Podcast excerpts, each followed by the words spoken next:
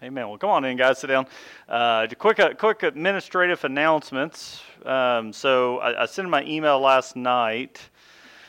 We are going to wrap up the Zechariah series next week, and so that'll be the last one. We're going to cover Zechariah 14. And I was going to try to do it all in one week, but the more I was studying chapter 14, the more I really think it needs to stand on its own. And so we're gonna we're gonna do 12 and 13 today, 14 next week, uh, and then Bill Search is going to be leading us in the next series. And so I'm not sure how long it's going to take him to get through the next series. I told him at the beginning of the year that we would alternate teaching series, and um, and I assumed that Zechariah would take me about a month to cover, and we are in month four. So so. Uh, we will. Uh, I, I, think Bill will, will, probably cover at least in May, and we'll work through kind of how, how, how we work through the summer. But um, but we'll have Bill leading us in that. Also, just church wise, tonight we do have Wednesday night programming uh, here at the church. So if you're involved in any of the classes, uh, Terry Fakes is in Israel, which means he is not teaching his class tonight but it means I am. I am subbing for the great Terry Fakes tonight. Yeah. So here's what I say. Here's what I say to that. Only tell the people who you know would actually be more likely to come because I'm there, right? Don't tell the other people who are going to hear, "Oh, Terry's not there." Oh, I, it's uh, which is like 99% of our church. So, uh, but but for those of you all who go to Terry's class, come out tonight. I'd appreciate it. Uh, this will be the first time in my five and a half years at Crossings that I am teaching two unique 45 plus minute lessons within six hours of each other. Uh, but, but I'm excited to get to teach that class. I've never taught that class before, so uh, it should be fun. You know what? I figure. I figure if I bring maps, Terry's going to give me another scar on my head. So I'm, I'm, I'm not doing it. Yep. What's? Right. Yeah. Yeah. Yeah. I figured you would sit on the front row and heckle me. So. Uh, that's all right.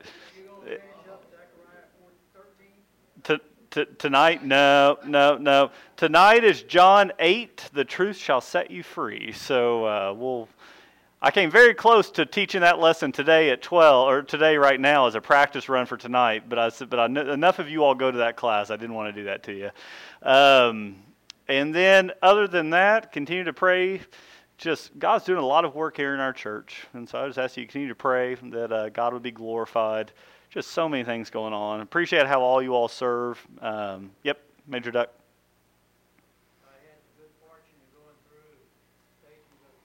Mm-hmm. It was. Yeah. I've heard so much good feedback. I've just started taking credit for it myself. Um, on the Stations of the Cross. Yeah, it was. Now, if you can see Larry Harrison and Charity Logan, give them a big. They they Charity really did all the work on it. Charity Charity Logan. So they were the brainchildren behind all of that. So they did a great job. Well, all right, well, let's get into Zechariah chapter 12 now that I've convinced everybody to stay home tonight from church. Um, so, so just kind of going back to Zechariah here, you know, if, remember the whole context of it. You know, we've got people who've come off the Babylonian exile, a lot of trials going on. I did. I did. Thank you all, though. Uh, a lot of trials going on. Uh, God's encouraging them to get back to work, to do the work that He's asked them to do and he's unfolding a much bigger vision for what he's going to do through them than what they understand. They may think that they're just rebuilding the temple, uh, but he's building the permanent temple, right? He is bringing the permanent Savior in Jesus Christ, and he tells us that over and over. I mean, just think through all the lessons we've had so far, how often this detailed imagery of Jesus Christ comes into the, the, the prophet Zechariah. Which, if you learn anything through this Zechariah series, one thing I hope you learn is not to skip the minor prophets. Right? Whenever you're reading the Bible, uh, one, I encourage everybody to read the Bible on their own. Right? I mean, if you can sit through this class, you can read the Bible on your own. Um, read the Bible on your own, and when you get to the hard stuff in the minor prophets that you think is not, I mean, it, first time I read it, I was like, what in the world is all this? It is understandable, right? Don't skip it because it's just kind of hard to decipher. You know, trust yourself. Trust that God will reveal things to you. There's some there's some things that if we didn't get to unpack Zechariah, we wouldn't understand Christ. And so I just really, really encourage you to, to, to dig into these minor prophets in particular. But in this one, we're coming into in chapter 12 and 13. Uh, God is, is, is really laying out a big vision for what He is doing through them. And He's providing them a whole lot of comfort, right? Comfort and encouragement with with, with, really what he's going to do in the face of what he's about to do. In chapter 14, we're going to get to a big trial. And so I think it's very telling that he gives them a whole lot of encouragement before they go through a big trial. And so I just wanted to maybe start off the class today, just talk at your tables for a moment. I just wanted when you say, just everyone share who is the maybe if you had to name one person in your life who has been the biggest encourager, right? Who has been the person who's kind of given you that much, you know, the most encouragement in your life, who has it been? right? Who has it been in your life? Talk about that for just a moment and we'll, we'll come back. All right, well, let's, let's bring it back to the main group. Uh, just while you guys are wrapping up, I'm curious to a show of hands. Uh, the biggest encourager in your life, how many of you was it a, a mom or dad? A lot of people, you had parents, which is, which is fantastic. Um, I find it very uh, for for me. I've, my dad's in the room, so I'm not saying he's here. I've got great parents who were always encouragers. Not always, but almost always, right? Not always. There's a couple. There was a couple basketball games that I think afterwards there was not a lot of encouragement, but it was. Uh, but for the most part, it was encouraging. Uh, so uh, I always had great, very encouraging parents. To this day, my mother thinks I can do nothing wrong. I mean, she still thinks that the referees in high school had it out for me. Right? I mean, it's like I mean, it, so it's just anyway. I mean, it's, I've always had encouraging parents, but but I tell you what, I talked to so many of so many people in this church. They did not have that experience growing up. I'm sure there's a lot of people in this room who did not have that experience growing up. So it's not always your parents. How many of you was it a coach or a teacher? Coach or teacher? Granddad, Granddad. grandparents. Yeah, how many of you was it grandparents? Yeah. Great uncle, family members, a lot of family members, right? Mentors, friends. Anybody who's just a friend? Their wives? Oh wow, that's uh, yeah. Now that's impressive. Wives being the greatest encourager. That's a that's a minor miracle from God right there. This is being recorded, isn't it? This is being recorded. Yeah. Yeah. Hey, I gotta say, it's it's it is very good to be encouraged, right? We all need to be encouraged, and uh, and and you can tell the people in life who don't have anyone who's encouraging them. I I, I just I, I cannot tell you how many people I get to just just walk alongside and see that they don't have anybody in their life who really cares about them.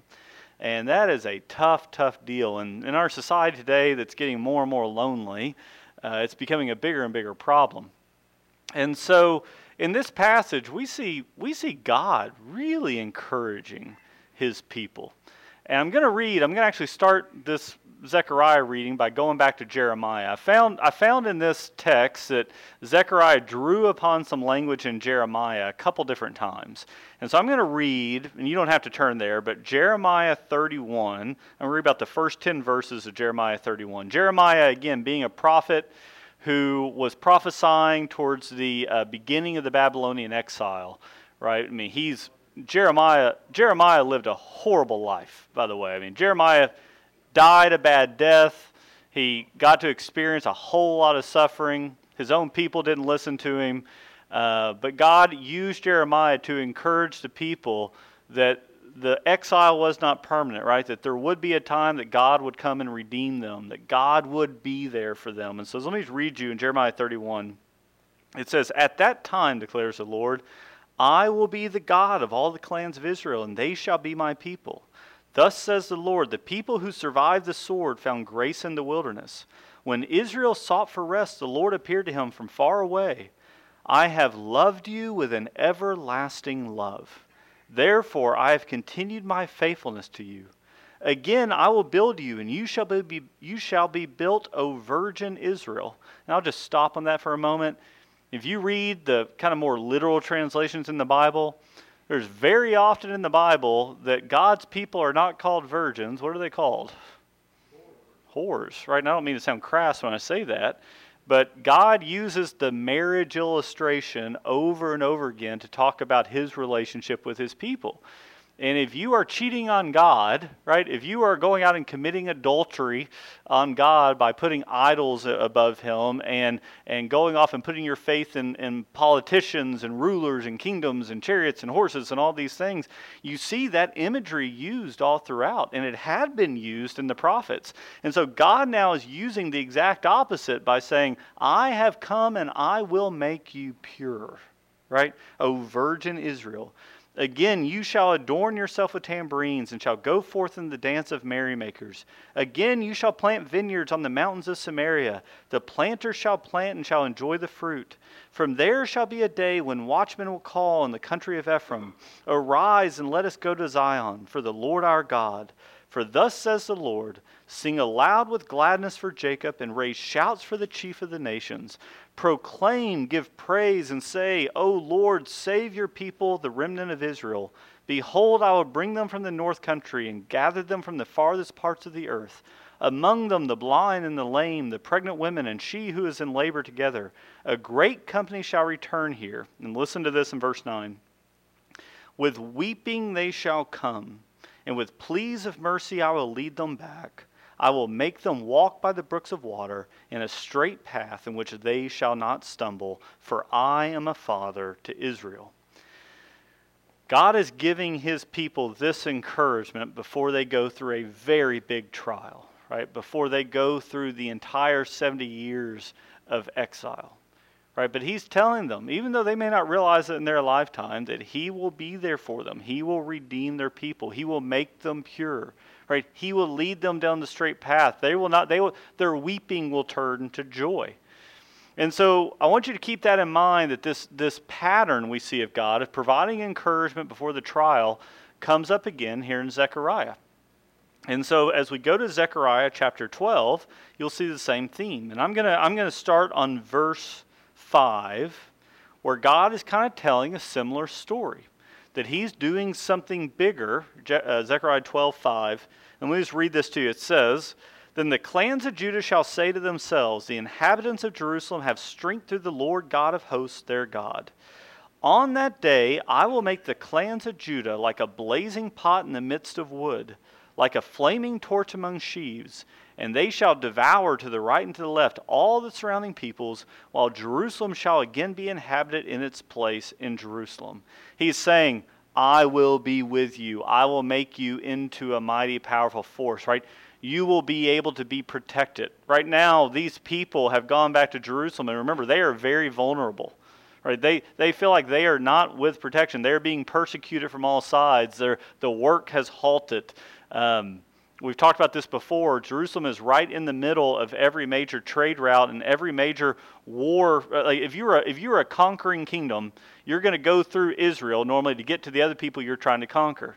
If you're the Assyrians trying to defeat the Egyptians, you're going to go from the north to the south, going through Israel. You're going to go through this place called Megiddo, right, which we're going to see come up in our text, and civilization upon civilization upon civilization has battled in the, in, in the field right there underneath the mountain of Megiddo. And does anyone know what Megiddo, any, the connotation of Megiddo? What's a word that you have probably in your head whenever you think of Megiddo? Armageddon, right? Whenever in Revelation, when we talk about Armageddon, they're talking about the Battle of Megiddo, right? The War of Megiddo. And so everyone would have understood because if you were a, a, a, a, conquering army on both sides, it was the perfect place to do battle. If you go and you stand in Megiddo, you will see about 31 civilizations stacked on top of each other uh, because that was the place that you built, that you, you maintained. And so you would see this, this imagery come up over and over again uh, for, for that, that connotation given the, uh, the battles that would occur. So, anyway, uh, we see this come up, and he's saying, I will be there with my people, I will protect you. It says in verse 7 And the Lord will give salvation to the tents of Judah first, that the glory of the house of David and the glory of the inhabitants of Jerusalem may not surpass that of Judah. On that day the Lord will protect the inhabitants of Jerusalem, so that the feeblest among them on that day shall be like David, and the house of David shall be like God, like the angel of the Lord going before them. And on that day I will seek to destroy all the nations that come against Jerusalem. And then he gives a specific for what is going to happen that really makes the climax of that day. And so, verse 10 I will pour out of the house of David and the inhabitants of Jerusalem a spirit of grace and pleas for mercy, so that when they look on me, right? Keep this in mind.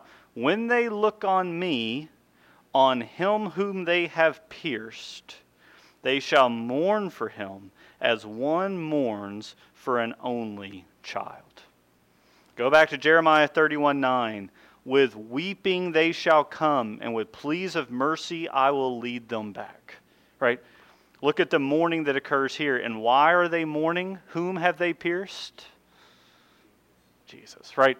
So I, I want you to see that whenever you see Christ come through and the weeping and wailing and the mourning that occurs, it, the text says here, when they look on me, speaking of God, right? When they look on me, comma, on him, speaking of Christ, whom they have pierced. Right? God Himself will be pierced, which provides the climax for all of these promises to be complete. Does that make sense? Pretty much, if you read Zechariah and you don't know what it means, just assume it talks about Jesus, and we should be good, right? Uh, all through all through the text. And then it says, so they'll weep bitterly over him as one weeps over a firstborn. On that day, the mourning in Jerusalem will be as great as the mourning for Hadad Rimmon in the place of Megiddo. The land shall mourn, each family by itself. And it goes on to really explain just how much mourning is going to occur. It's going to be, it's going to be great. And so we see it even as even as bad as the plains of Megiddo, where battle after battle has been raged. And so you see this prophecy going through all the way to Christ in this text. And then if you fast forward to chapter 13, verse 1, it says, And on that day, speaking of the same day, right? So if we if we if we hear that day, let's think Christ dying on the cross, right? On that day, there shall be a fountain open for the house of David and the inhabitants of Jerusalem to cleanse them from sin and uncleanness. There's a theme that runs all through the Bible. And I mean, there's all kinds of themes that runs all through the Bible. And, and sometimes it's fun just to, th- this is what I do for fun, at least. It's fun to pick a theme and just start looking at everywhere you see that theme manifest itself. One of the themes that you see is this idea of living water. Right? And, and you'll, you'll find it in the Old Testament, you'll find it all the way through the New. And one of the examples of living water that I've, I've gone through this week is this idea of the living water in the Old Testament really being manifested in the living water that comes from Christ. And so I'll give you an example. If you think about the Exodus story, and remember that Moses is leading all the people into the wilderness, and they all are dying of thirst. And what are they demanding of Moses? Right? Yeah, give us water. Right. You're going to kill us out here. We might as well go back to Egypt. You know, at least there we had water and food, right? Even though we were slaves. And Moses gets pretty frustrated. And out of, you know, a moment of frustration, not exactly trusting, what does he do? Does anyone remember? Hey, he strikes the rock, the rock of Meribah right? And then, and then God allows all the water to flow out to provide water for the people. And then there's all kinds of consequences to that. But God provides living water for his people.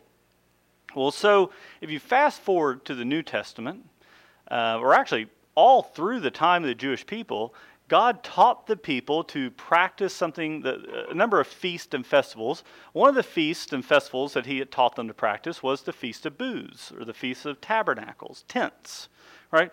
And he, he told people that on a certain day of the year, he wanted them to all, pretty much for a week, get into tents and be together, have festivals, so that they could remember what God had once done.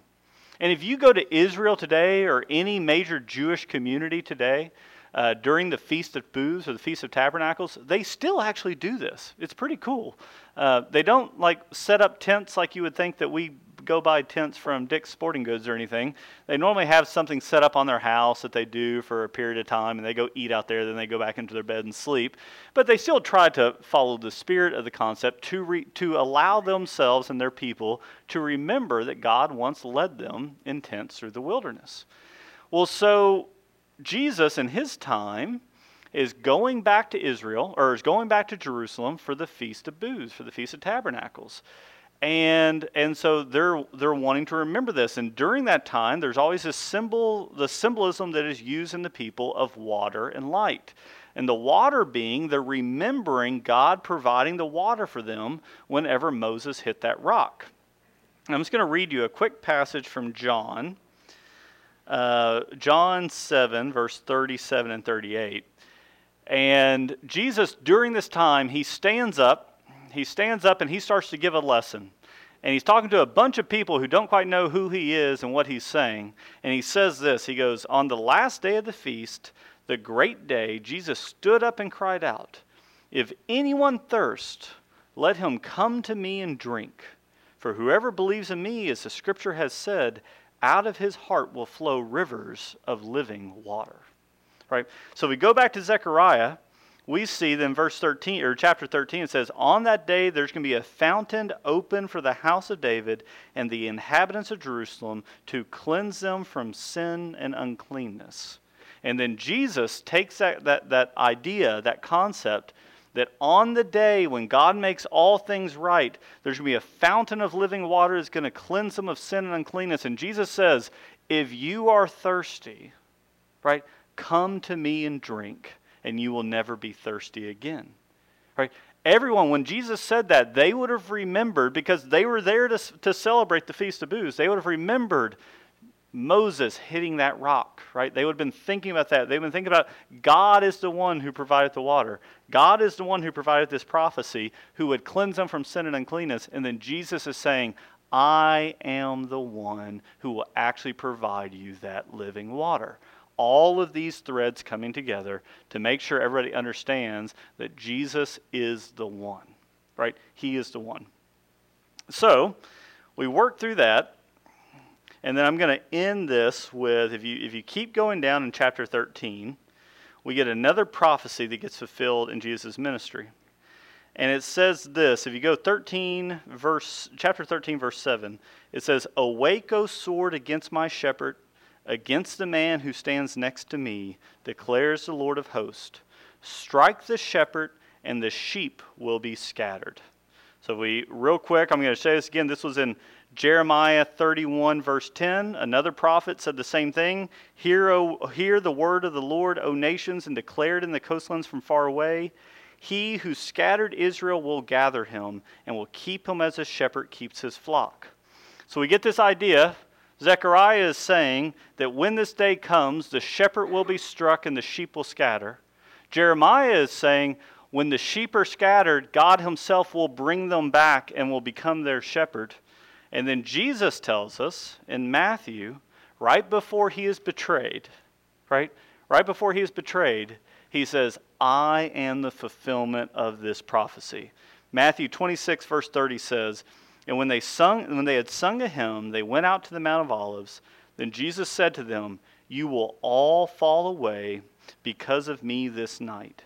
For it is written, I will strike the shepherd, and the sheep of the flock will be scattered.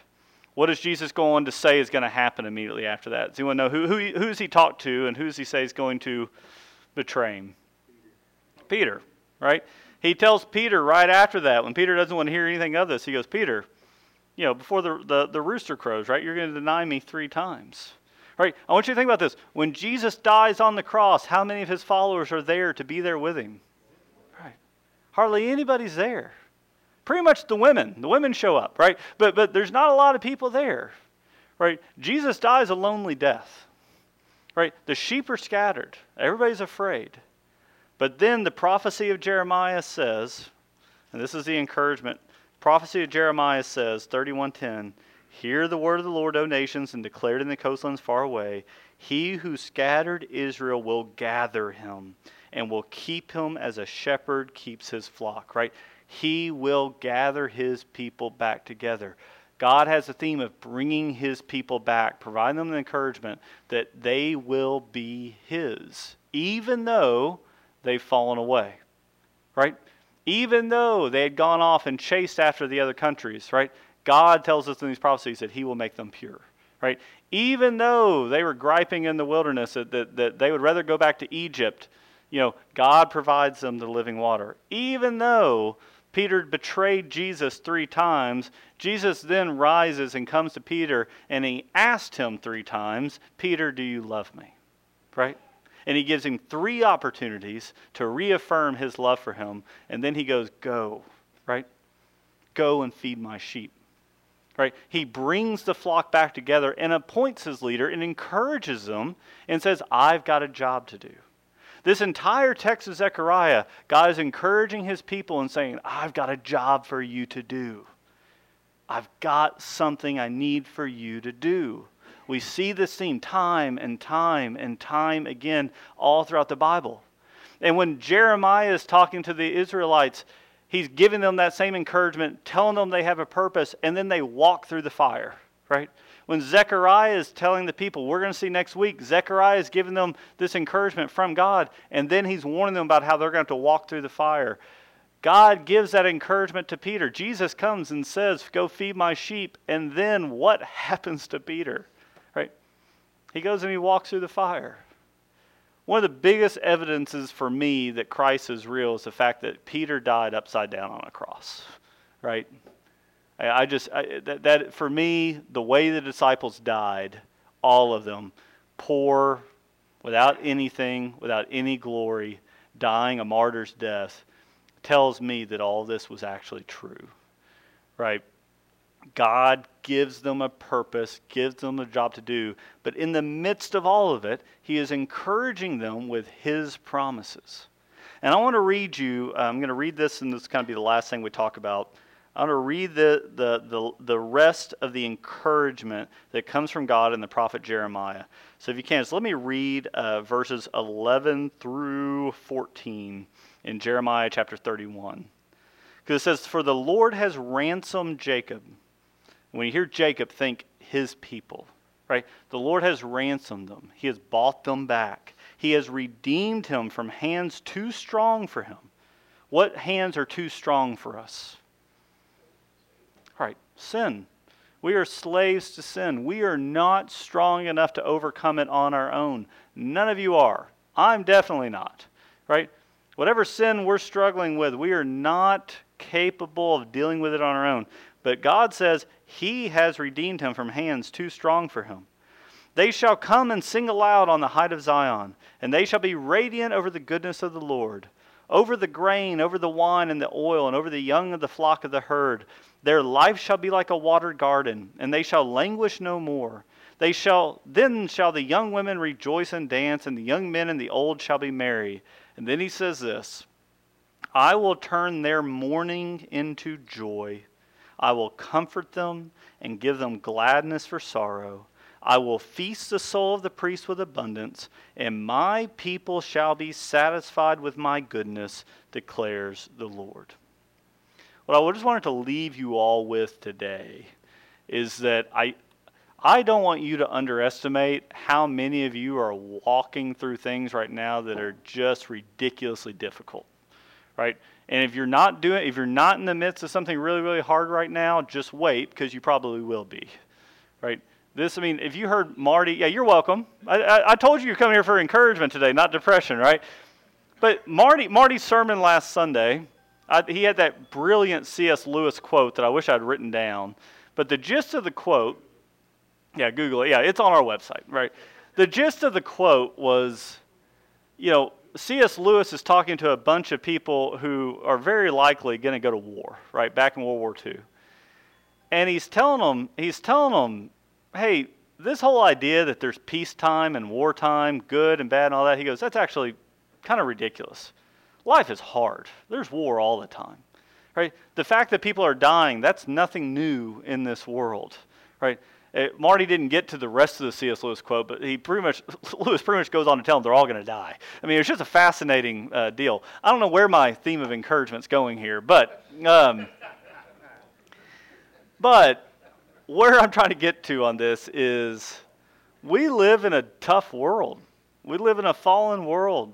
We all have this, you know, made in the image of Christ, you know, on one side trying to be servants of God, and the other side of us is we are sinful, fallen creatures living in a sinful world.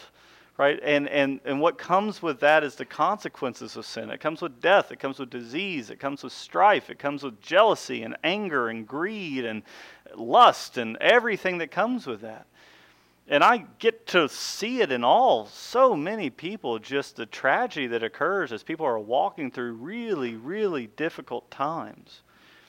But what I want you to know today is that God is capable of redeeming all of it.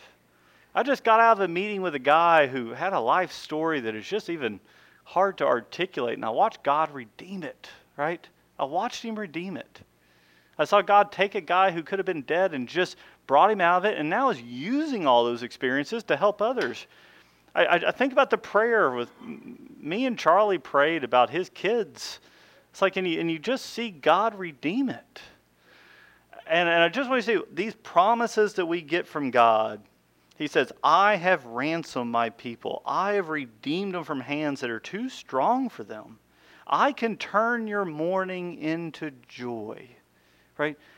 I want you to believe that God is capable of that. Like, I really want you to believe it. I've experienced it to be true myself. I get to see evidence of it every day to know that God is capable of those things. But I want you to be encouraged that God is capable of taking whatever it is you're dealing with and turn your mourning into joy. And at the same time, He needs you to know that, right? He needs you to intellectually know that because he knows you're going to be walking through trials. Right? If you're not walking through one now, you either don't know it or you're about to, right? You're going to walk through trials. And you need to know in the midst of those trials that you are a loved child of God and he can turn your mourning into joy. All right? So I would just no application other than I hope that as you pray this week you can remind yourself of that promise Remind yourself of who God is, who you are, and that you are loved by a holy, loving God. Make sense? Yes, sir.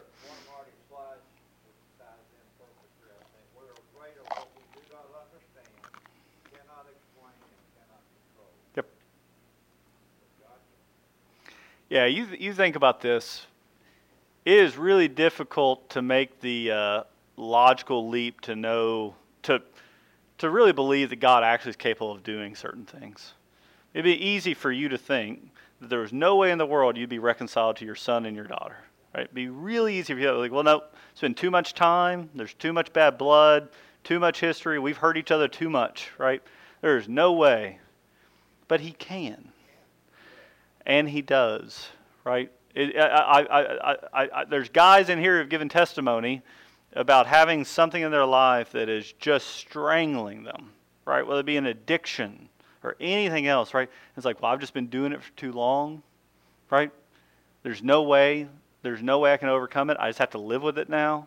It's like, well, no, you're not trusting in the promises of God, right? He can turn your mourning into joy.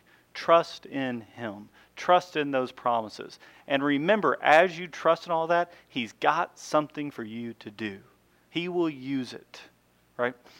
All right. Before I preach any more on stuff I didn't actually intend to cover today, uh, let me uh, let me pray for us, and um, I hope to see everybody Wednesday night or tonight. So anyway, I'll see you. It, it it'll be recorded. It's online. It's online. All right, uh, Lord, I, I thank you for these men. I thank you for the opportunity we have to just study your word. I thank you for all of our imperfections um, that they are examples and evidence in our life of how you can take imperfect creatures, all of us, and turn them into beautiful beings, right? Turn them into beautiful gifts to you. I ask that you would help each of these men in here encourage each other.